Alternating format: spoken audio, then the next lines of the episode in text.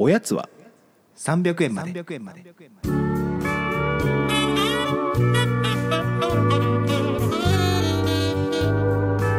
この番組は東京都在住サラリーマンの正木と義安が決して上気を逸することのない日常を語り尽くすポッドキャストです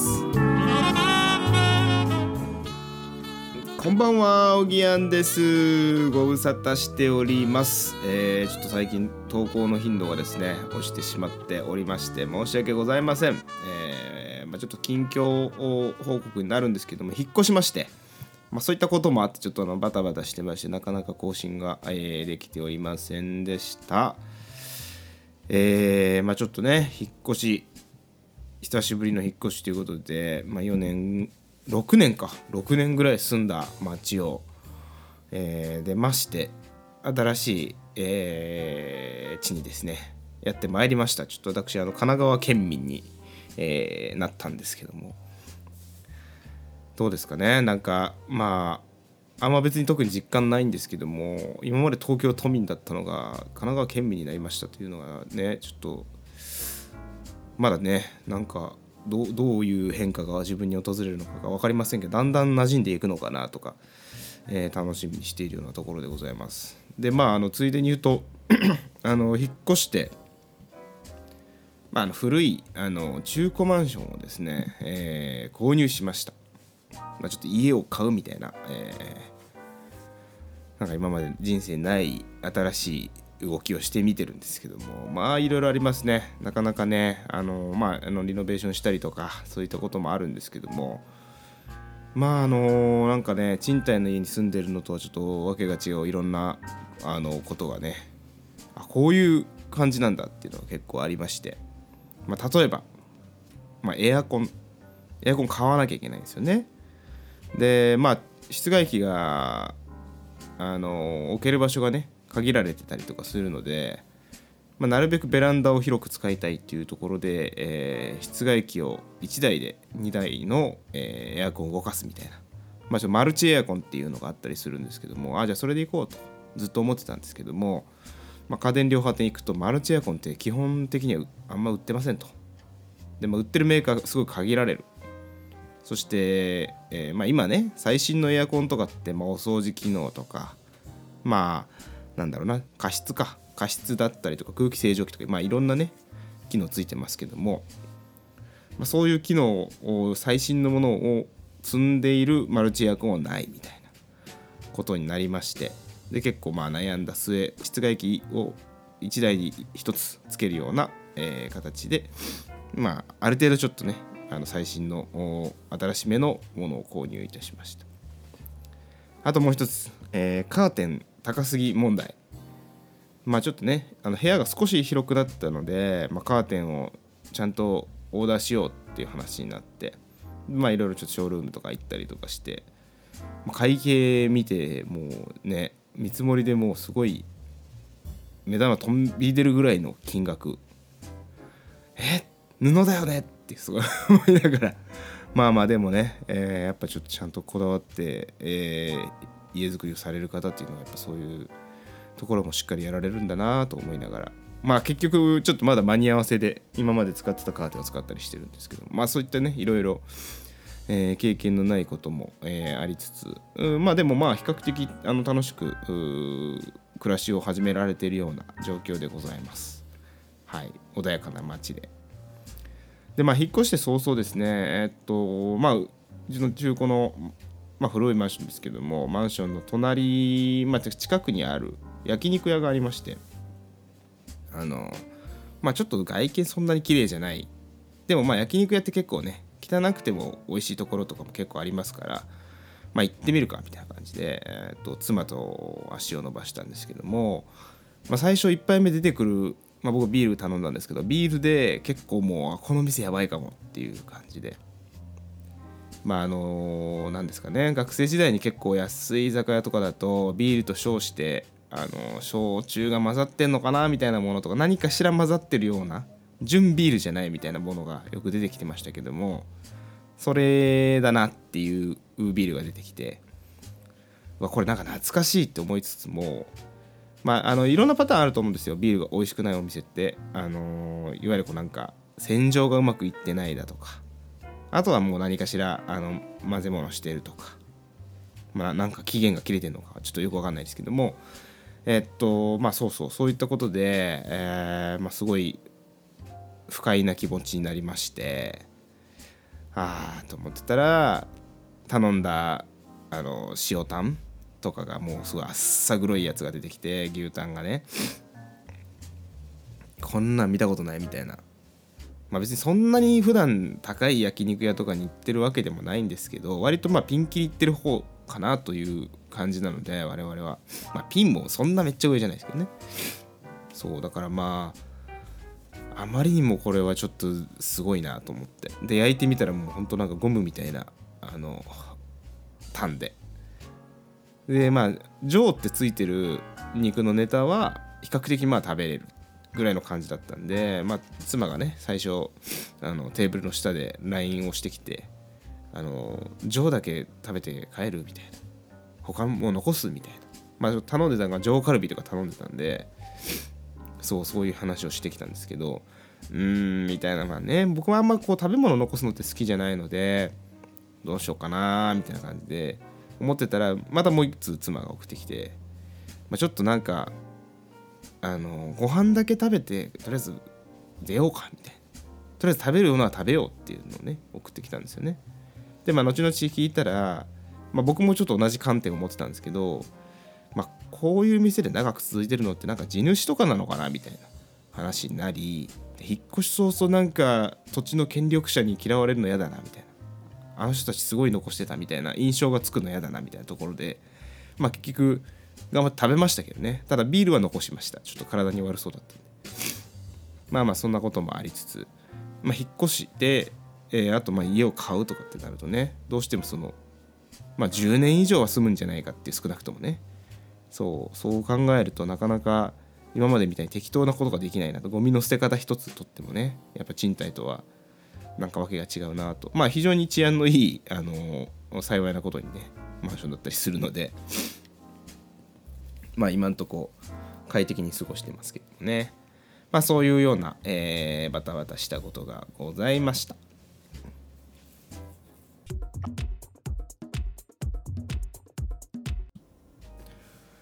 はい、えー、ではねちょっと最近ハマってるものの話でもしようかなと思っております。まあ YouTube で見てる動画の話だったりするんですけどもまあ皆さん結構見てる方も多いかなと思うんですけども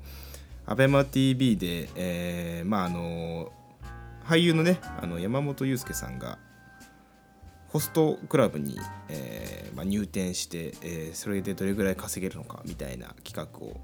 やってるんですけども、まあ、まあもうある程度行って終わってるんですけどそのまあショートがですねいっぱい流れてくるんで見てるうちにだんだんハマっちゃって結構ねあの周りの友達を見てる方多くてまああのすごい凄腕の軍神というねもともと30半ばぐらいまで営業マンをやっていてそこからホストに転向された、えーまあ、指導者がいるんですけど軍神と呼ばれていてその人の、まあ、しゃべり口調とかがすごい面白くてあの、まあ、それを見たりとかして、えー、まあなんか気を紛らわしているというか、まあ、日々嫌なことあってもそれを見てちょっと癒しとまでは言わないですけども、えー、そういう時間を過ごしているような、え感じです。でまあなんかあの歌舞伎町の一つねホストグループ、まあ、大きな L コレクションっていう、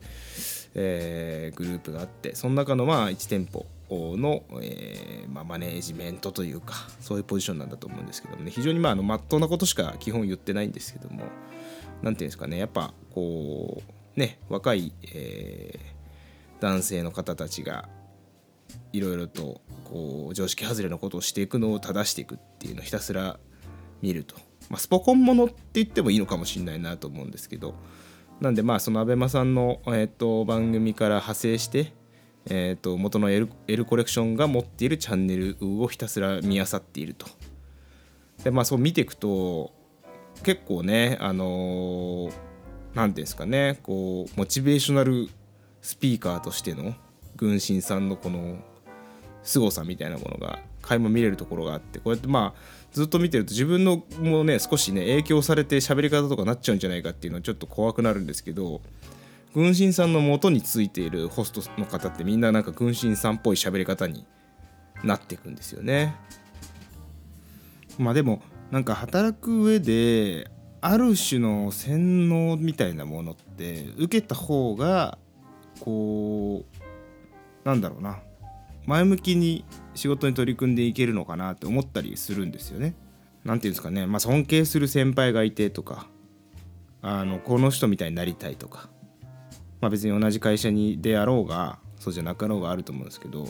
そういうのってまあ、まあ、洗脳とは言わないけど、まあ、目標があるっていうことじゃないですか。そういうものがなんかまあどうやって生まれるのかって別にあのね自由だと思うんで、まあ、こういうこうちょっとホスト業界で軍神さんみたいな人にこう引っ張られてそこを目指して、えー、やっていくみたいなのってすごいなんかまあ羨ましくもあり、まあ、自分はなかなかそういう人をまあ自分の仕事では見つけられてないなっていうような思いがあったりとかまあそれちょっと自分のせいだったりもするかもしれないけど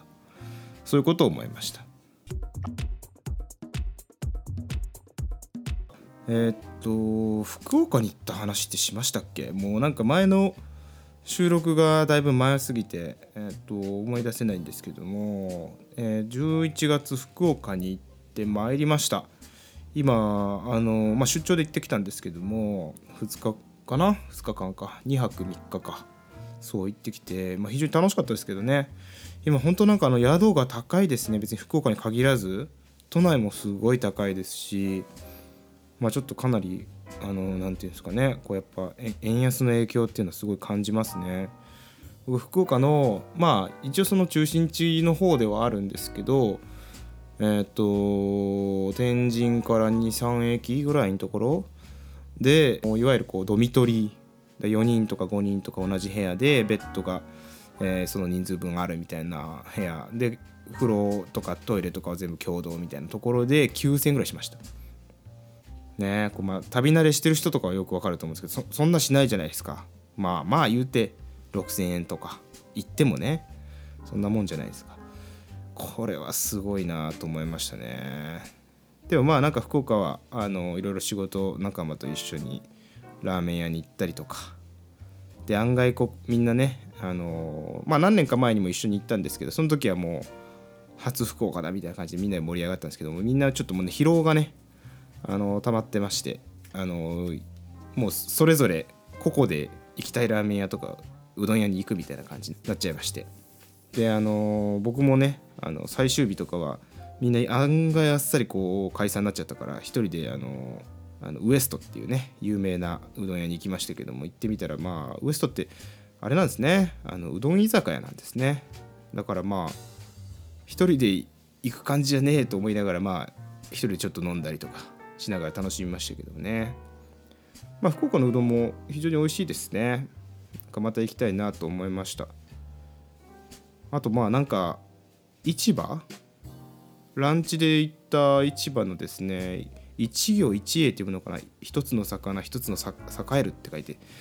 一行一会っていうところが、えー、と長浜の鮮魚市場の本当に近くにですねありまして。そこがまあ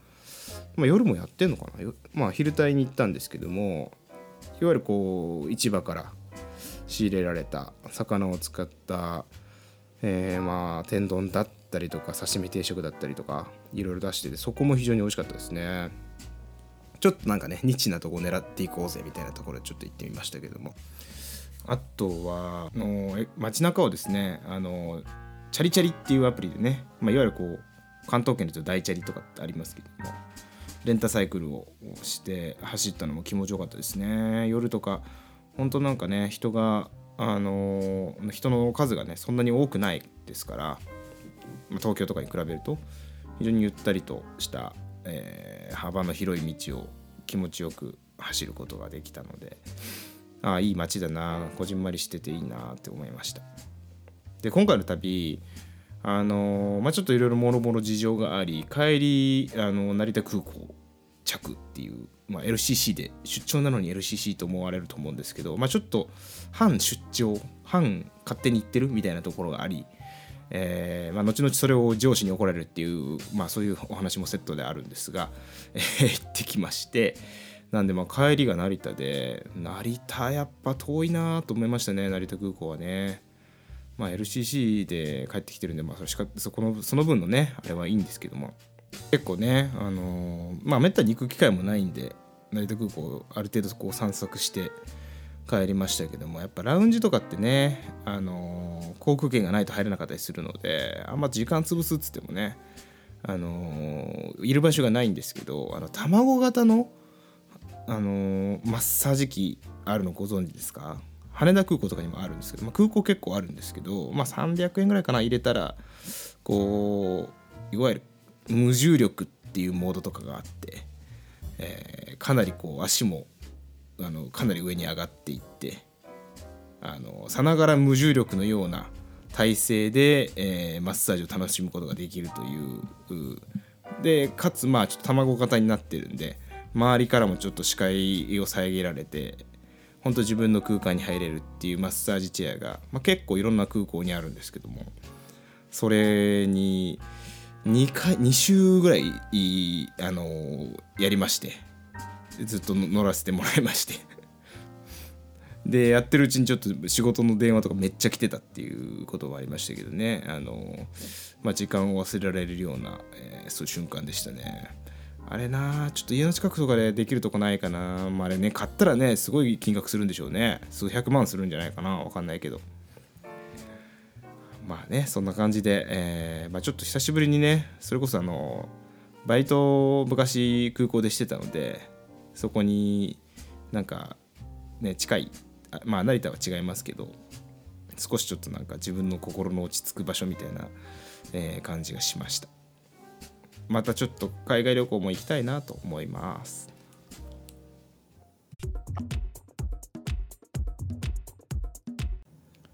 はい、えーもう12月も半ばに差し掛かってまいりましてえっ、ともうそうですね、えー2023年終わるぞと。ちょっとね今改めてえっ、と2024年2023年かの目標えーをですね振り返ってみると全然達成してないっていうことに気づいてすごいショックですね。あのーまず1つ目アメリカに旅行に行く達成できてません。で2つ目読書頑張る。あんまりこれもそこまで、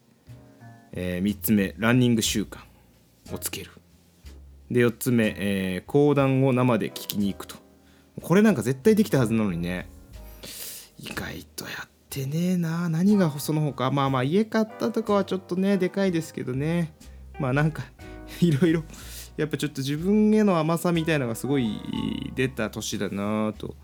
思いましたね。でまあ新年早々というか2月ですかね。あのフルマラソンに出るんですよ。これがまたちょっとね飲みの席でノリで応募しちゃったみたいな感じでこうね、あのー埼玉マラソンっていうのがあるんですけども。これに向けての練習もねまだちょっとねちゃんとできてないんでしっかりとこう年末追い込んでいきたいなとは思っています。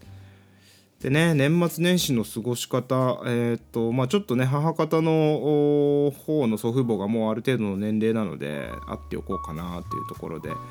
えー年始に、えー九州に行きます。ねまあちょっと年年末はだから初めてこう神奈川で過ごすということになるのかなと思うんですけどもいろいろ見てるとねえっ、と、まあ、大小さまざまな神社にこう初詣に行く行ってるのが皆さんなのかなと思いながらまああのね都内に住んでる時は、まあ、そんな初詣、まあ、こだわっては行ってませんでしたけど明治神宮にちょっと行ったりとかねしてましたけど川崎ってなると川崎大師に行くっていう感じなんですかね。まあちょっとまあめちゃくちゃそのマストな行事だとも思ってないですけども初詣ってなんかねちょっと気分が切り替わって楽しいところもあるのでまあ年末京都帰れないからな。ちょっとどっか大きなところに行って雰囲気を味わうというのもありかもしれませんね。皆さんの年末年始の過ごし方もぜひ教えてください。ちょっと僕まあ30日ぐらいまで仕事があったりとかするんですけど31とか1日は休めるのかなと思っているのでじっくり、えーまあね、まあ、休みすぎてもちょっと不安になっちゃいますよね。なんでまあ頑張ろうと思います。おやすみなさい。